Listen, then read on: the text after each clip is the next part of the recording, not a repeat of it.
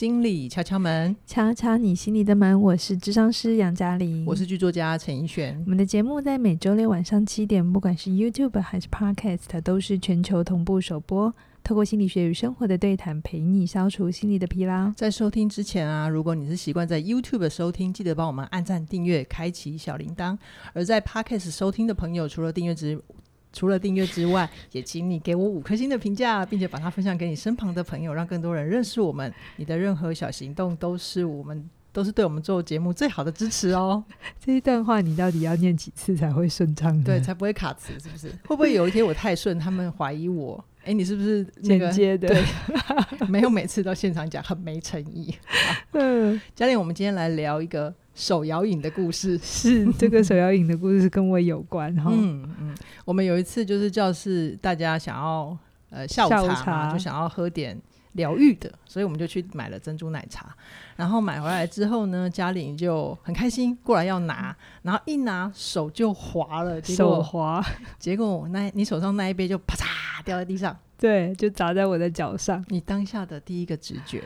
我我觉得今天聊这个故事真的很很深刻，因为它真的是很小的事，嗯、可是我觉得它很值得来聊。嗯、很多我们下意识的反应，其实其实是跟我们呃自己有很深的连接。如果你愿意去看，我那个时候手滑的时候，嗯、第一时间当然就是靠打翻了，嗯，然后惨了，嗯，我我第一时间就是啊惨了，就是。嗯就就都会弄得脏兮兮的。嗯、那为什么会有这个反应？是因为，为什么是惨了？为什么是惨了？因为小的时候就打翻东西或打破东西，嗯、我记得下场都不会太好。轻则应该就是被骂啊，然后罚跪，有没有可能？我有点忘了。嗯、呃，我先讲哈，有时候。我的记忆也不完全为真哈，嗯、有时候小朋友讲的，你就问他，好像有一点扭曲，有时候还会那个记忆重组。对对对，所以如果我父母亲有在听的时候，他一定会觉得我常常在黑他们。好，可是我我我先讲，他们有没有真的打我，我不记得了。嗯，可是我记得，只要我做错事情，打翻东西，就那个感觉，就是他们就会蛮凶的，嗯，然后就骂你啊，嗯、或者是呃，就是会责备。表情不是太好，嗯、口气不是太好，会让你觉得有点受挫、受伤。对对对对对，所以我在那个时候第一时间也是这样的感觉，就是哎呦，我做错了一件事。嗯，可是那个时候很有趣的一个小插曲是，因为我们大家一起订嘛，嗯，所以轩宁那时候他也有拿到他的嘛，对，他的好好的没有被打翻，他握得很紧。但他说了一句话。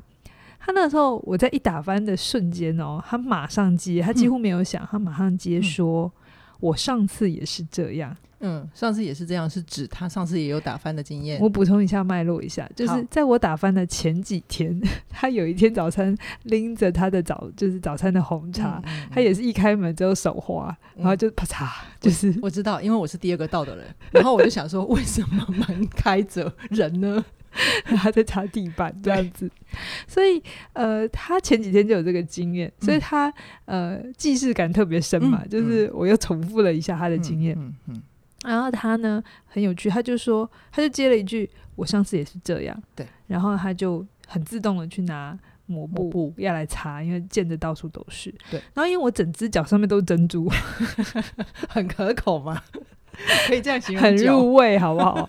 所以我我第一时间当然也没办法做什么，我得先去整理我自己的清洁嘛，所以我就先离开、嗯、去洗我的脚。嗯、可是我在一边洗的时候，我就觉得很触动，就是因为因为那个轩宁的反应打断了我的自动模式，对，所以我就回想到啊，我跟轩宁小的时候被对待的方法，如果我刚才说我打破东西，我是会被。白眼的啊，或者是被不就是很凶的对待，也是。对对，因为我们的父母亲同一对，所以我们学到在我们的家庭里学到的事情，就是做错事的时候呢，其实常常会是责备别人，要不就责备自己，嗯，就是责备是一个很反射的动作，对，这是我们基本的这个反应，嗯，那这个东西其实会跟随着我很多东西，不管是有意识或无意识，直到那天他打断了。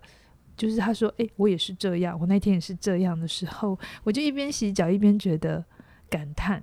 嗯、我不知道大家能不能理解我的感感叹是，嗯，我就在想，我跟轩宁走了多少的路，而且是心路历程，嗯、我们今天才能这么淡定的嗯，在一件很小的事情上面，这么冷静的去回应的，去面对。对，其实这是我们做了非常多的心理的功课，嗯、我们才能去修复我们心中很多的伤。是啊，是啊，所以我觉得刚刚杨老师讲的也让我很触动，就是这是一个非常小的事情，但是它却引发我们心里面很大的涟漪，对不对？嗯。那你刚刚谈到修复啊，就是你会怎么看？就是你要修复什么？还有怎么修复？嗯、因为啊，你想想看，如果一个小朋友，嗯，他在家里，他只要犯错，不管他是有心的还是无意的，嗯，就是有时候小朋友会不小心，他都会被骂。那他被骂久了，他会不会在心中就内化了这个骂人的形象？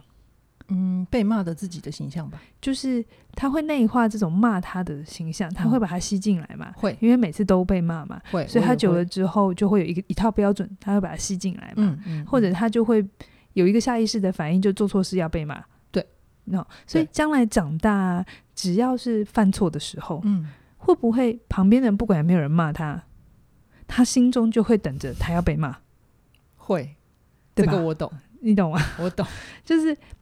我们有些时候是身体离开了，或者环境离开了，小的时候，嗯，可是我们的心没有真的离开，对，所以才会有好多好多你那种下意识不自觉的习惯也好，或者是反应也好，嗯，你拿自己没办法也好，嗯，我们都在讲这件事情，那个经验都留在当年，嗯，那个神经连接都在那里，嗯，所以啊，我常常遇到很多学生。他的成就表现很好，嗯，好、哦，然后可是他，你会感觉到他对自己的要求很高，很很崩，嗯、很硬，嗯，哦、讲白话就是他是一个很硬的人。他已经够好了，还是这么硬？对，然后只要有一点东西，他不一定到错哦，他只是跟预期不一样，嗯，或者是我可能回馈了给他。小毛边，就是我回馈给他一些，哎，我的发现，他可能下意识就会跟我道歉，嗯、然后我就，我通常我这时候都会有个直觉，我会问说，哎，你可不可以跟我聊一聊你的父母亲？是怎么管教你的？嗯通常我这时候都会得到一个答案，就是他要不就有一个很严厉的爸爸，嗯，要不就是一个很严厉的妈妈，嗯。然后这种严厉的感觉，小的时候是他的父母亲给他的，然后对他很严格嘛，对不对？所以他小时候可能会很痛苦，觉得这样好不舒服哦，他不喜欢这样被管，他他意识层面是这样，对。可是他这样被对待久了，这个反射连接太多次之后，嗯，将来长大了。即便他离家了，他在外面工作，他甚至成立了自己的家，嗯、甚至他的父母亲都离开了，他还是不自觉的把那个内化的留东西留在心里。对，他还是会继续去扮演他那个小时候很痛苦的反应模式。嗯嗯，好，甚至是嗯，我我直觉得就是说，可是你的父母亲现在不在这里啊，嗯、这里现在没有人会骂你啊，或者责备你啊。对。但他就会意识层面知道说，对，他可以不用这样，他不用再这样子苛责自己，或这样的、嗯、呃很严厉的对待。可是他他就是会做不到，他就会他一不这样做的时候，他会很没有安全感。嗯，其实其实你这样子讲，我也觉得我自己的一部分好像也在你讲的那个 范畴里面。啊、怎么说？对，嗯、就是就是我自己，即便到这一两年，我还是会有很习惯的自责的。感受，嗯，对，那所以我想接下来就是好奇的是，那杨杨杨老师，我们这样的人还有的救吗？就是神经连结这么深，有啊，所以你不就示范了吗？OK，他没有直接说，嗯嗯嗯，怎么这么不小心？嗯，一个被很严格对待大的人，通常在你看一个人下意识脱口而出的话，基本上那是最真的，因为他是没有修饰过的。好，那也不是说一两句话就就给一个人贴标签啦，嗯，可是。他下意识的不是说怎么这么不小心，因为怎么这么不小心，当然你可以把它听成是关心也好，嗯、可是它里面有更多就是一种责备嘛，因为我不小心，对不对？对对，可是他不是这样说，他是说我前几天也这样。嗯，我们仔细的来分析这句话，我前几天也这样。这句话他讲的是事实。他同时在同理你，对，这句话是事实，可是也是同理。对，事实的层面是他真的就是这样。嗯，嗯，可是同理的意思是，这句话就在告诉我没有关系。嗯，我也跟你一样犯过一样的错，真的。哼，学姐真的很会，她这一招很温暖。对，所以你看我那个当下，我打破，哎，我打我摔，就是打破东西，已经是吓吓到的状态了。嗯嗯、那如果我在下意识的是一种自责的反应，我是不是就会更紧绷？对对，对可是你看到这个时候，旁边人的一小句话，很普通的一句话，嗯其实他就可以打断那个连接。嗯嗯，哦，就是他不是去责备我，对哦，或者是他也没有再去加深我那种我犯错的感觉。对啊，好对啊。我为什么对这件事特别有感？是因为我最近看了一出戏叫《四楼的天堂》。哦，对你真的很喜欢。我想台湾应该很多人看吧？对，还不错，还不错。我们看哪一天改天再有一集专门讲。我今天只是擦边的在聊。你直接放弃游游戏了，是不是？永远看不完。你为什么要再讲一件呢？四楼的天堂，大家忘记就好了，好不好？嗯，然后其实里面很多角色，当然，嗯、呃，我们最熟悉的就是那个谢盈萱，谢盈萱，然后黄秋生，黄秋生、范少勋，嗯，对吧？对，好，对，他们都有心理有创伤，嗯，而且我非常喜欢他让女主角。啊、呃，是智商心理师嘛？张琪这个角色，他是智商心理师，而且还蛮有名的。嗯，可是你还是很看见他有创伤，对、啊，而且卡的很深。欸、对，我很喜欢这个设定是，是一般的戏剧会把智商师当成某一种神一般的存在，或或者是拿来的解决问题的工具。嗯、可是我觉得这一出戏是有把智商师当成人在对待。嗯，对他。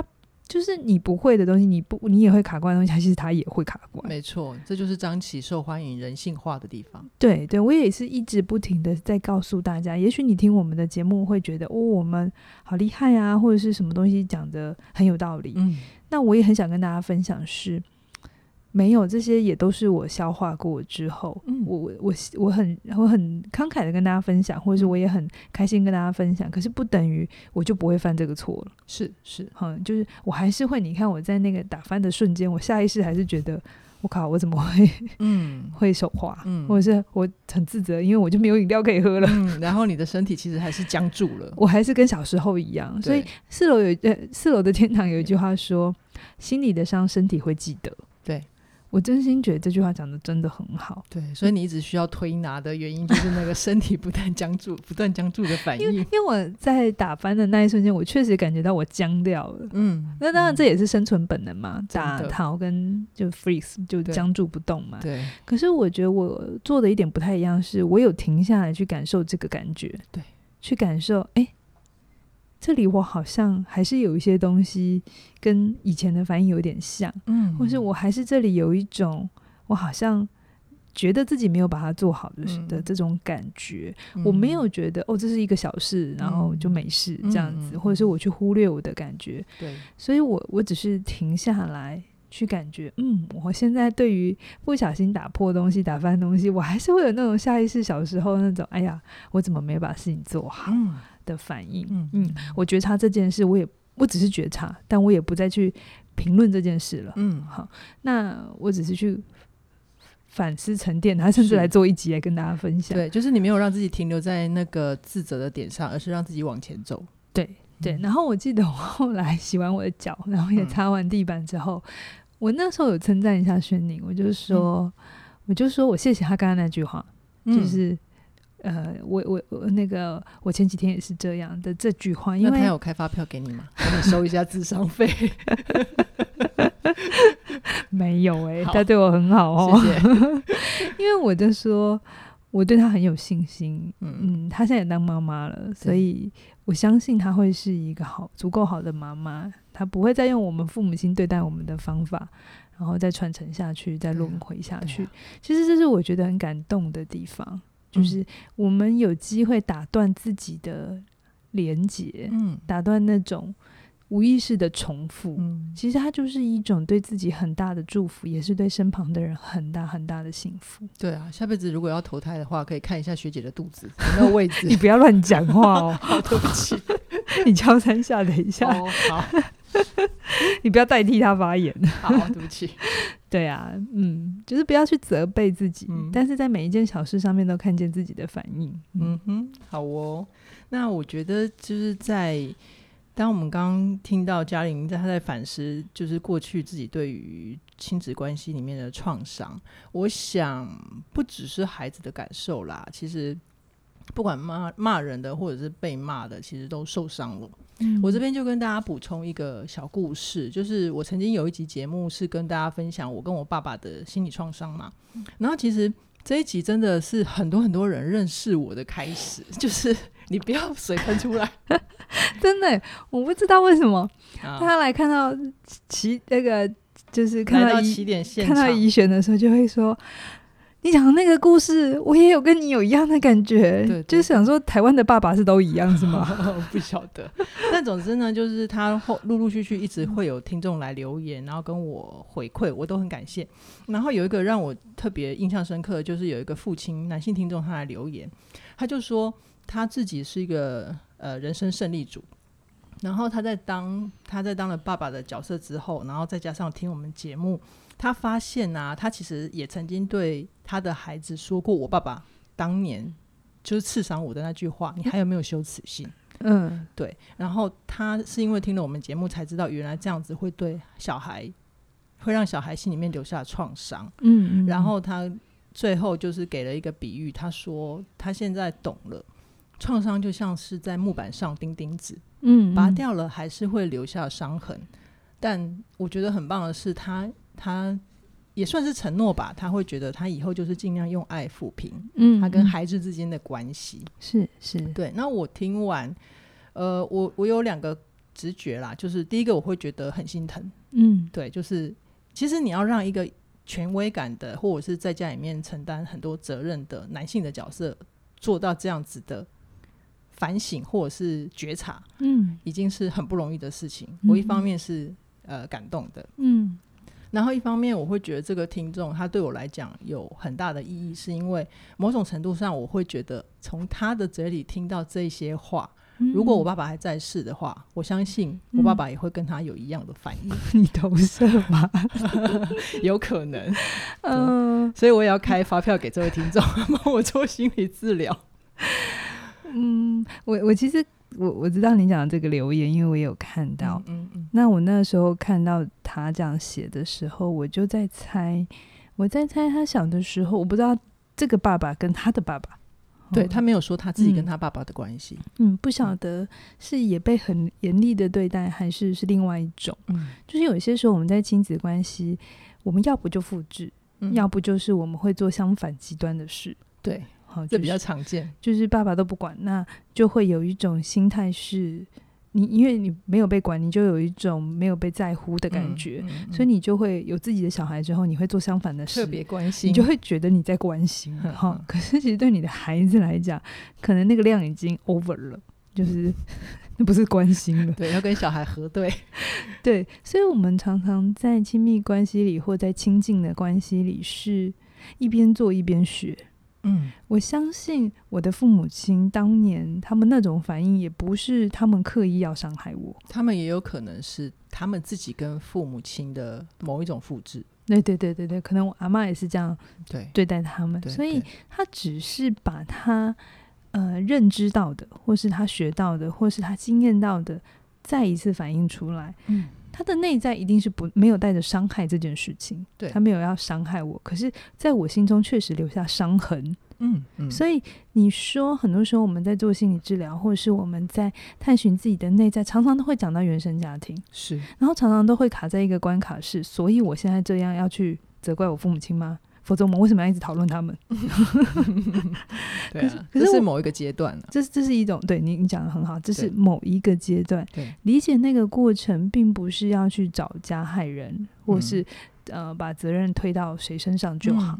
理解那个过程，只是为了让我们知道这整件事情来龙去脉，然后我们可以重新做选择。是，我们可以重新去看见了哦，我们的父母亲也有他们的困难。而今天我生命是我的，我已经长大了，那我决定要怎么反应这件事。嗯，当我看见哦，原来小时候我这样被对待，然后我这样被反应的时候，嗯、我会有很深的自责。我这个连接太深的时候，嗯、即便我离开了我的家庭，我还是会这样。嗯，那我有两个反应嘛，一个就是打断这个连接，好，不让自己一直掉到自责的位置。另一个东西是，当别人也做了一个让我觉得不是很好的事情。或是呃，别人也犯了一些小错，我要怎么能够去做做到提醒，或是做到我该有的反应？可是却不是留下我过去我不喜欢的那个创伤。对，那这是两件同时都要学习的事情。嗯嗯嗯，对，就是不是你呃自己把这个连接切断了，然后结案了，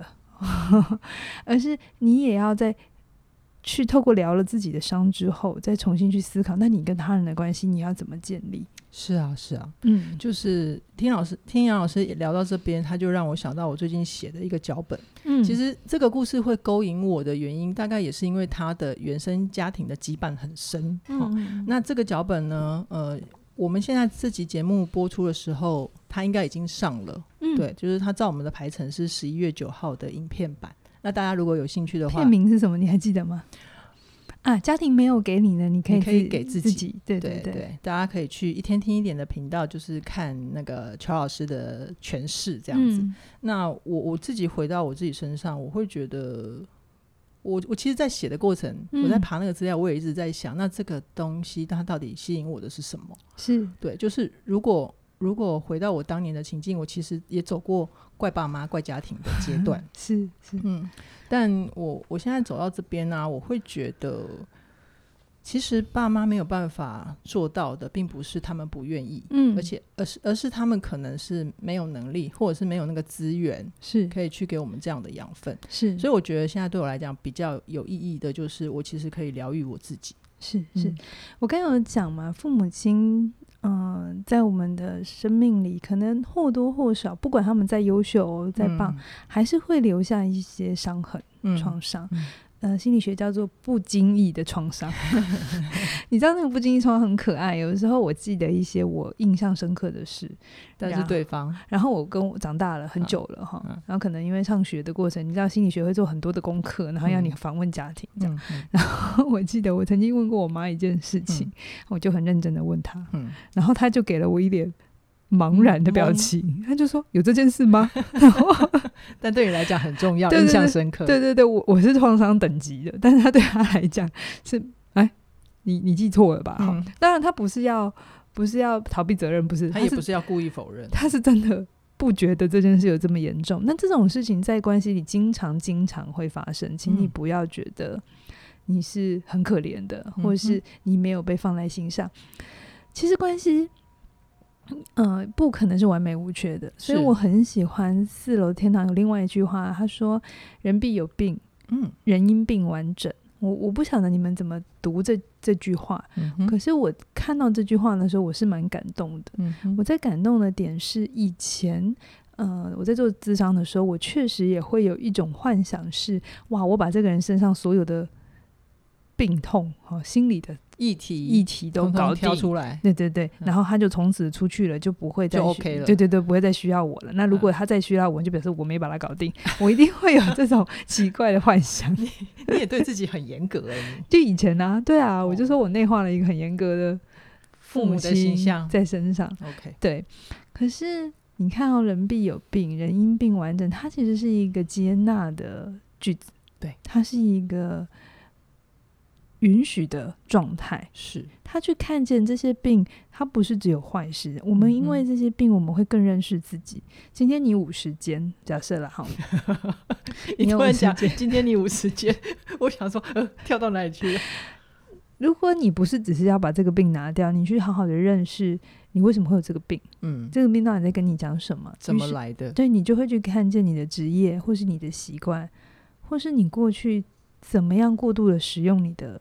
你的手，嗯，其实他他是要你去认识你自己，嗯哼，就像我那个时候打拿手滑打，打破打打翻饮料，哦哦，对啊，他他也是一个小创伤，小小的事件意外嘛，嗯嗯嗯、你可以把它当成是不顺的一件事，是，但你也可以把它当成是，嗯，那在这件事情里，我的反应是什么？嗯哼，我的反应又在告诉了我什么？是，所以如果你能这样想的时候，你就不会掉到一种你需要随时保持很 OK、嗯、很完美，你对谁都要很小心，你甚至是现在有小孩的父母亲，嗯、你都因为听了太多教养的书，然后搞得自己神经兮兮的，想说：“我靠，我现在今天这句话跟他讲下去，他会不会二十年后要找一个智商师？”嗯，结果他搞得自己很压力很大，反而照顾不好小孩。对啊，对啊，因为你这样子会把你自己跟别人都卡死。嗯嗯、其实我觉得关键不是你会不会受伤，会不会生病，而是我们有没有复原力。嗯哼，我们有没有免疫力？嗯，就像我们的生活里从随时都充满细菌嘛。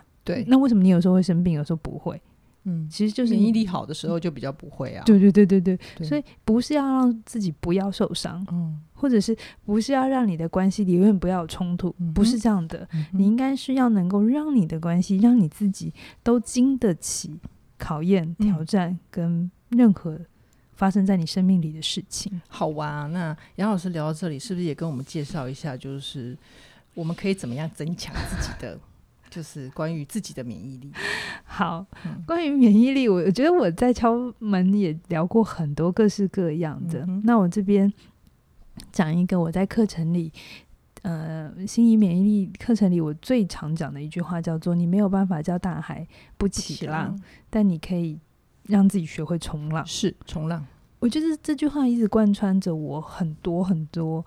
从我以前当然还是一个小菜鸟啊，或者是一个对自己很严格的人，我觉得它是一个我基本的生命的一个态度，就是我没有办法选择我会遇到什么事情，对，遇到什么人，嗯，好，我也没有办法选择老天爷要给我什么挑战，因为生命是活的，对，嗯你越想要控制它，我以前也曾经想要那种。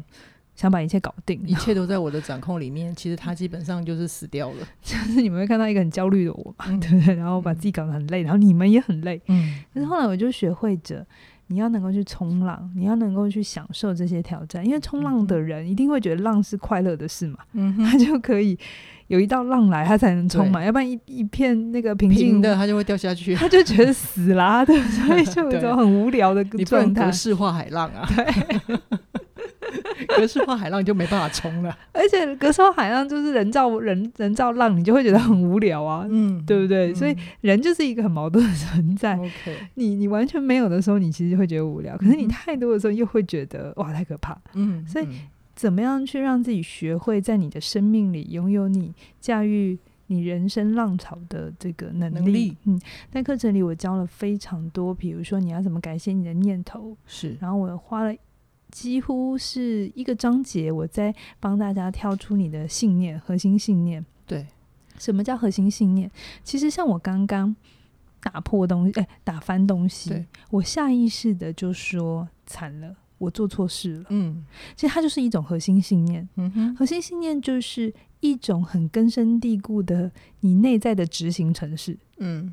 一旦发生一些事情的时候，你就很容易这么想。你坚定的相信，对不对？对，有些人他的核心信念会是我必须是完美的，嗯、否则我不会被爱。嗯，好，那通常如果你有这样的核心信念的时候，你就会变得你会很在乎别人的反应。嗯、你在做很多事情的时候，你会有非常多的担心。是，所以不是要告诉你不要在乎别人的反应，而是你要先知道这是你的核心信念，嗯、让你会这样想。嗯哼，就像我去看见哦，原来我内在有一个核心信念，是我对于犯错是需要，就是要自责、要羞愧的，或者是要要觉得不对的，嗯，嗯，要觉得好像自己犯错的这个东西，嗯、我把它抓出来，然后重新改写。对对对，也许它不会只有一次，可能你抓了一次之后，发现，哎、嗯，我下次还是这样。嗯，好，核心信念它非常的强强韧、强大，但没关系，就是你先认出它。你才能够调整它，才会调整它。这是我在课程里也有讲的，嗯、然后我也有在别的地方去去谈说，你一定要让自己有一些成功的小经验。嗯，这其实我在好多课程，而且在起点文化的很多很多的系统里，我都有讲过这个概念是：所有的改变它都不会是一步到位的。嗯、可是你要怎么让自己可以一直坚持的下去？嗯、不是让自己每一次都做对。而是你可以开始有一个小的成功经验，嗯，然后再从里面找出养分，是，然后再下一次，是，是就是我自己在呃服用心理免疫力的时候，我我我帮杨老师换个诠释的角度，就是刚刚杨老师讲的，呃，找出你的核心信念，对我来说，它是帮我很多直觉的反应在断开连接，嗯，比如说今天打打破饮料的人是我，嗯，我还是惨了，可是。嗯。当你跟着杨老师的课程一步一步的去梳理自己的信念之后，你会发现打破饮料跟惨了这两件事情可以拆开，嗯，它不必然要挂钩在一起，是是是是，好，让你的生命有一些更多的可能性。嗯、我觉得是我们一直做节目很大的初衷，嗯嗯。然后我们最近刚好有一档。呃，季节限定对不对？刚、嗯、好就是心理免疫力跟邱老师的自信表吧表达力的季节限定。那我们这一次的活动，就是因为这两堂课其实单门都已经是两千五了，原价哦。嗯、但如果你在十一月二十五号之前参与一门的话是二二九九，那如果一起合买的话会更划算，是三九九九。是，那大家的话，大家如果有需要的话，就可以在我们的节目的嗯 show no show 下面看 no show 是什么？就是就是说明栏，对，然后去看我们的连接，那就可以加入。是 OK 哦，好，那我们今天就先跟大家聊到这边，期待下星期在空中再会，拜拜。拜拜。